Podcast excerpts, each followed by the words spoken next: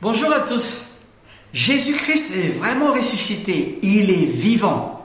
Ce sont des paroles qui devraient résonner dans chaque cœur, dans chaque famille aujourd'hui, en ce moment même. En effet, alors que c'est pas qu'aujourd'hui, nous restons confinés à la maison. Qui eût cru?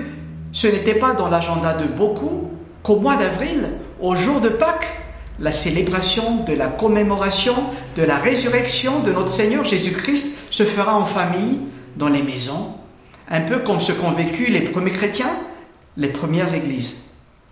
Tout au long de ce message, nous allons découvrir et redécouvrir ensemble la puissance de Dieu manifestée dans la résurrection de Jésus-Christ. Mais avant d'entrer dans le vif du sujet, je vous invite à la prière. Seigneur Jésus-Christ, toi qui fus crucifié, mort à la croix, mais ressuscité d'entre les morts, nous te glorifions aujourd'hui, nous te célébrons Seigneur, parce que tu as vaincu la mort. Alors que nous voulons nous trouver ensemble autour de ta parole, écouter et entendre ce que toi tu as à nous dire Seigneur, aide-nous par la puissance de ton Esprit Saint à comprendre, à recevoir la parole de vie, la parole de vérité que toi tu veux planter sur nos cœurs. Et nous faisons cette prière au nom de Jésus. Amen. Pour ceux qui suivent sur Facebook ou par email les méditations quotidiennes proposées, vous savez que pendant la semaine qui vient de s'écouler, nous avons parcouru ensemble les sept dernières paroles de Jésus. C'était les dernières paroles que le Seigneur a prononcées pendant les moments de souffrance qu'il a endurés lors de sa crucifixion. Aujourd'hui, nous allons nous pencher sur la septième et la dernière parole de Jésus. Et nous trouvons cela dans Luc chapitre 23, verset 46. Jésus s'écria d'une voix forte, Père, je remets mon esprit entre tes mains. Et en disant ces paroles, il expira. Jésus est mort de son plein gré, par obéissance à son Père et par amour pour nous. Et Jésus-Christ dans l'évangile de Jean, dit encore ceci, Jean chapitre 10, verset 17 à 18. Le Père m'aime parce que je donne ma vie afin de la reprendre. Personne ne me l'ôte, mais je la donne de moi-même. J'ai le pouvoir de la donner et j'ai le pouvoir de la reprendre. Tel est l'ordre que j'ai reçu de mon Père. Tout ce qui a été annoncé par les Écritures concernant Jésus, c'est entièrement accompli.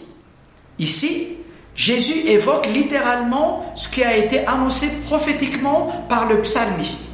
Il reprend le psaume 31, verset 6. Je remets mon esprit entre tes mains. Toutes les personnes qui assistaient à cette scène, c'est-à-dire les principaux sacrificateurs, les scribes, les anciens, les soldats, les passants et une multitude de foules, tous pensaient que c'était fini pour ce Jésus. Même le diable pensait que c'était fini pour ce perturbateur. Alors que le monde pense que le Fils de Dieu est entre les mains des humains, certains se moquaient de lui, d'autres avaient pitié. Mais c'est là, sur la croix, à la dernière seconde de sa vie, que le Fils de Dieu, le Messie, affirme encore une fois que personne ne peut lui ôter la vie. Quelques instants auparavant, Jésus l'a déclaré devant Pilate. Nous trouvons cela dans Jean chapitre 19, verset 11. Tu n'aurais pas sur moi, tu n'aurais sur moi aucun pouvoir s'il ne t'avait été donné d'en haut. La lecture que nous venons de faire dans Luc chapitre 23, verset 46, Jésus s'écria d'une voix forte, Père, je remets mon esprit entre tes mains. Et en disant cela, il expira. Ça veut dire que la mission que son père lui a demandé de faire est accomplie. Tout est accompli. C'était la sixième parole, l'avant-dernière phrase, juste avant notre texte. Ça veut dire que tout est payé, tout est réglé, tout est accompli. Maintenant, je peux en toute confiance remettre mon esprit entre les mains de mon Père. En effet, si tomber entre les mains des hommes était quelque chose de dramatique, parce que quand Jésus a annoncé aux disciples pour la première fois qu'il va souffrir et mourir à Jérusalem, et il disait ceci, pour vous, Prêtez bien l'oreille à ces paroles. Le Fils de l'homme va être livré entre les mains des hommes. Et nous trouvons cela dans Luc chapitre 9 verset 44. Parce que c'est vrai que ce sont des hommes qui ont arrêté Jésus, qui l'ont maltraité, frappé et tué. Mais ici, c'est par son plein gré, de sa propre volonté et par obéissance à son Père que Jésus se remet à son Père. Ça veut dire qu'il veut s'abandonner entre les mains de Dieu. Et s'abandonner entre les mains de Dieu, c'est se placer sous sa garde, c'est lui remettre son sort avec une paisible et inexprimable confiance. Jésus veut expier en paix car le salut de Dieu a été acquis. Et Étienne a fait la même expérience, mais à un niveau différent. Et il disait ceci, Seigneur Jésus, reçois mon esprit. Et nous pouvons trouver cela dans Actes chapitre 7, verset 59. C'est comme si Étienne disait, Maintenant je peux me reposer en paix, car Jésus règne désormais, et je peux en toute confiance lui remettre mon esprit. C'est ce que chacun d'entre nous peut dire maintenant, oui Seigneur, Jésus, je crois que tu es mort sur la croix pour moi. Pardonne-moi de tous mes péchés, je te confie toute ma vie. Et le jour où tu quitteras cette terre, tu peux lui remettre entre ses mains paisiblement ton esprit. Si notre Seigneur n'était pas mort, mes amis, alors il n'aurait pas non plus de résurrection. Et Paul dit dans 1 euh, euh, Corinthiens chapitre 15 verset 14, si Christ n'est pas ressuscité, alors notre prédication est vaine et votre foi aussi est vaine. Vous aviez bien compris que sans l'annonce de la mort de Jésus, il n'y a pas le récit de sa résurrection. Il est vraiment mort, contrairement à ce que certains pensent, qu'il ne serait pas mort, mais seulement évanoui car il avait perdu beaucoup de sang il aurait été dans le coma. Et la fraîcheur du tombeau, l'odeur des aromates et quelques heures de repos lui auraient permis de revenir à lui, de revivre. Et ayant repris conscience, il serait sorti du tombeau, apparu à ses disciples, et leur aurait fait croire qu'il était ressuscité d'entre les morts. Mais l'histoire a démontré que ne pouvait sortir vivant du traitement atroce que les soldats romains ont fait subir à ceux qui étaient crucifiés. La croix, en effet, était l'instrument de supplice par excellence pour humilier, maltraiter, tourmenter et pour assassiner sans pitié les rebelles et les brigands. Et Jésus était considéré comme un brigand. Et cela a été annoncé quelques centaines d'années auparavant par le prophète Ésaïe. Par exemple, nous lisons dans Ésaïe chapitre 53, à partir du verset 7, Il a été maltraité, il s'est humilié et n'a pas ouvert la bouche, semblable à l'agneau qu'on mène à la boucherie, à une brebis muette devant ce qui l'attendent. Il n'a pas ouvert la bouche, il a été emporté par la violence et le jugement dans sa génération qui s'est soucié de lui, de ce qu'il était retranché de la terre des vivants, à cause des crimes de mon peuple, de la plaie qui les avait atteints. On a mis sa tombe parmi les méchants, son sépulcre avec le riche, quoiqu'il n'ait pas commis de violence et qu'il n'a pas eu de fraude dans sa bouche. Il a plu à l'Éternel de le briser par, par la souffrance. Après s'être livré, en sacrifice de culpabilité, il verra une descendance et prolongera ses jours, et la volonté de l'Éternel s'effectuera par lui. Ésaïe 53, versets 7 à 10. Imaginez les 39 coups de fouet sur le dos de Jésus-Christ, les quatre pointes traverser ses poignets et ses pieds, la couronne d'épines transperçant sa tête. Avant la tombée de la nuit, les soldats devaient s'assurer de la mort de chaque victime. Et pour être vraiment sûr que personne ne descende de la croix, ces soldats ont reçu l'ordre de couper les jambes des crucifiés. Mais arrivés devant Jésus, les soldats ont vu qu'il n'était plus en vie.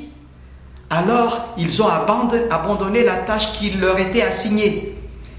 Et en plus de cela, ils ont transpercé par une lance les côtes de Jésus. Personne ne peut échapper à cette mort. La mort de Jésus est un fait historique et sa résurrection ne l'est pas moins. Si nous revenons dans le, récit de l'évangéliste Luc, après sa résurrection, Jésus est apparu à plusieurs personnes. Les femmes qui étaient venues de la Galilée avec Jésus, et entre autres Marie-Madeleine, Jeanne et Marie, la mère de Jacques, puis les deux disciples sur la route vers Emmaüs, vous souvenez-vous? Ils étaient perplexes, découragés, désespérés, confus. D'ailleurs, Jésus les a considérés comme hommes sans intelligence, dont le cœur est lent à croire, et tout ce dont dit les prophètes. Il, euh, y avait euh, les onze disciples qui étaient encore troublés et confus quand Jésus leur est apparu. Ils croyaient avoir vu un fantôme et le Seigneur a dû leur prouver qu'il s'agissait vraiment d'une résurrection corporelle. Jésus leur a demandé de, le toucher et de lui amener quelque chose à manger. Et un peu plus tard, l'apôtre Paul a annoncé que Jésus est apparu à un plus grand nombre de personnes encore. Et nous pouvons, par exemple, le lire dans 1 Corinthiens chapitre 15 à partir de verset 1.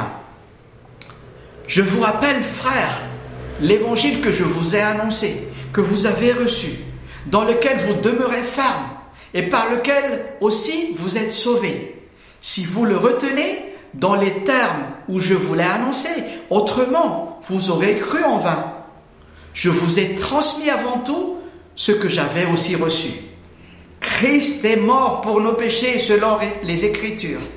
Il a été enseveli il est ressuscité le troisième jour, selon les Écritures. Il a été vu par ses faces, puis par les douze. Ensuite, il a été vu par plus de 500 frères à la fois, dont la plupart sont encore vivants, et dont quelques-uns sont décédés. Ensuite, il a été vu par Jacques, puis par tous les apôtres. Après tout, il s'est voir à moi, il s'est fait voir à moi comme à l'avorton.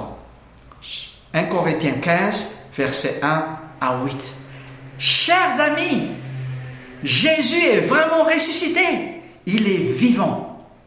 Mais cela nous apporte quoi de croire en la résurrection de Jésus?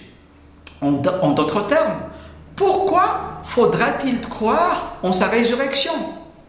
La liste pourrait être longue, mais je vais vous donner trois raisons aujourd'hui. Premièrement, si Christ n'est pas ressuscité, notre foi est vaine. Et c'est Paul qui l'a affirmé dans 1 Corinthiens chapitre 15 verset 14. La foi en la résurrection de Jésus est la base même de la foi chrétienne, le point culminant de l'accomplissement du plan de Dieu pour notre salut se trouve dans la résurrection de Jésus. Tout ce qui a été écrit dans la loi de Moïse, dans les prophètes et dans les psaumes s'accomplit en Jésus-Christ. Et l'accomplissement de ces accomplissements, c'est la résurrection de Jésus. Vous me suivez? Si Christ n'est pas ressuscité, alors notre relation à Dieu se limite aux choses terrestres. Guérison physique, prospérité matérielle, réussite professionnelle, vie de famille heureuse. Je ne dis pas que toutes ces choses sont mauvaises ou que Dieu soit contre toutes ces choses. Non, mais le plan de Dieu pour notre salut ne, ne se résume pas à cela. C'est la raison pour laquelle l'apôtre Paul dit, si dans cette vie seulement que nous espérons en Christ, nous sommes les plus malheureux de tous les hommes, la résurrection de Jésus-Christ est la base de la foi chrétienne. Deuxièmement, une autre raison pour laquelle il faut croire en la résurrection de Jésus, c'est parce que la résurrection de Jésus-Christ nous ouvre la voie. Jésus, dans euh, l'évangile de Jean, juste quelques instants, quelques moments avant sa mort, avant sa crucifixion, alors qu'il voulait consoler les disciples, il leur disait ceci, Je ne vous laisse pas orphelins, je viens vers vous. Encore un peu de temps et le monde ne me verra plus. Mais vous, vous me verrez, parce que moi je vis et que vous aussi, vous vivrez. Et nous trouvons cela dans Jean chapitre 14, verset 19. Parce que Jésus-Christ est ressuscité, nous aussi, euh, mes amis, nous, nous, ressusciterons avec lui. C'est l'espérance vivante du chrétien. Jésus nous ouvre la voie. Nous allons tous mourir un jour, que ce soit par le Covid-19 ou par autre chose. Mais celui qui a placé sa confiance en celui qui a vaincu la mort et le péché vivra avec lui éternellement. La vie ne s'arrête pas ici sur terre. La mort n'a pas le dernier mot. Nous avons un avenir glorieux à espérer. Nous allons ressusciter. Christ est le premier qui est venu de la mort à la vie et il ne mourra plus jamais. Et ceux qui sont en Christ ressusciteront en lui aussi quand Jésus reviendra. 1 Corinthiens 15, 23. Et la troisième raison, c'est pour laquelle euh, nous avons à croire en la résurrection de Jésus, c'est parce que la résurrection de Jésus-Christ est notre victoire. Et par exemple, je vous invite à lire avec moi 1 Corinthiens chapitre 15 à partir de verset 54. 1 Corinthiens 15, 54 à 57. Lorsque ce corps corruptible aura revêtu l'incorruptibilité et que ce corps mortel aura revêtu l'immortalité, alors s'accomplira la parole qui est écrite. La mort a été engloutie dans la victoire. Ô mort, où est ta victoire? Ô mort, où est ton aiguillon? L'aiguillon de la mort, c'est le péché. Et la puissance du péché, c'est la loi. Mais grâce soit rendue à Dieu qui nous donne la victoire par notre Seigneur Jésus-Christ. Nous sommes encore enveloppés de ce corps corruptible. Nous sommes poussière et nous retournerons à la poussière. C'est la destinée de notre corps physique. Mais en un instant, en un clin d'œil, nous serons transformés. Nous aussi, nous ressusciterons et nous le verrons face à face et la mort ne sera plus, et elle n'aura plus d'emprise sur nous. Elle elle sera complètement détruite, anéantie. Par ailleurs, à cause du péché d'un seul homme, le monde entier est sous la domination du péché. C'est pourquoi, de même que par un seul homme, le péché est entré dans le monde, et par le péché, la mort, et qu'ainsi la mort a passé sur tous les hommes, parce que tous ont péché. Et c'est Paul qui l'a annoncé dans Romains chapitre 5, verset 12. Mais parce que Christ est ressuscité, la tyrannie du péché est aussi rendue impuissante. Celui qui croit au Fils de Dieu, mort et ressuscité, peut aussi hériter la victoire au péché. Nous pouvons désormais vivre une vie qui plaît à Dieu. Nous pouvons désormais être libérés de la tyrannie du péché. Et c'est ça notre victoire. Grâce soit rendue à Dieu qui nous donne la victoire par notre Seigneur Jésus-Christ. C'est un sujet de reconnaissance un sujet de joie et de fête, les amis. Jésus-Christ est réellement ressuscité. Il est vivant. Si tu n'as pas encore cette assurance, je t'invite à venir devant le trône de grâce. Repends-toi. Tourne-toi vers Jésus. Regarde à la croix, là où il a payé le prix de tes péchés afin que tu sois sauvé. Il est mort pour toi. Oui, mais il est aussi ressuscité afin que tu puisses participer à la résurrection de tous les croyants quand ce jour viendra. C'est la signification même de Pâques. Christ, notre Pâques, a été immolé pour réduire à l'impuissance la mort et mettre en lumière la vie et l'incorruptibilité par l'Évangile. C'est deux versets en un. 1 Corinthiens 5, 17 et 2 Timothée 1, verset 10. Et pour celles et ceux qui ont déjà reçu le salut en Jésus-Christ, qu'est-ce que nous attendons pour proclamer cette bonne nouvelle autour de nous alors que le monde sombre dans le désespoir, dans le chaos, dans la peur bleue de la mort en raison de la pandémie de Covid-19? Ou pour une autre raison quelconque, pour l'insécurité, pour la peur de euh, ne pas être à la hauteur devant Dieu? Le disciple de Christ, le ressuscité, est appelé à proclamer la vie, l'amour, la grâce, l'espoir. Jésus-Christ reviendra. Mais en attendant son retour, continuons le travail, allons proclamer qu'il est vraiment ressuscité, qu'il est vivant. Amen.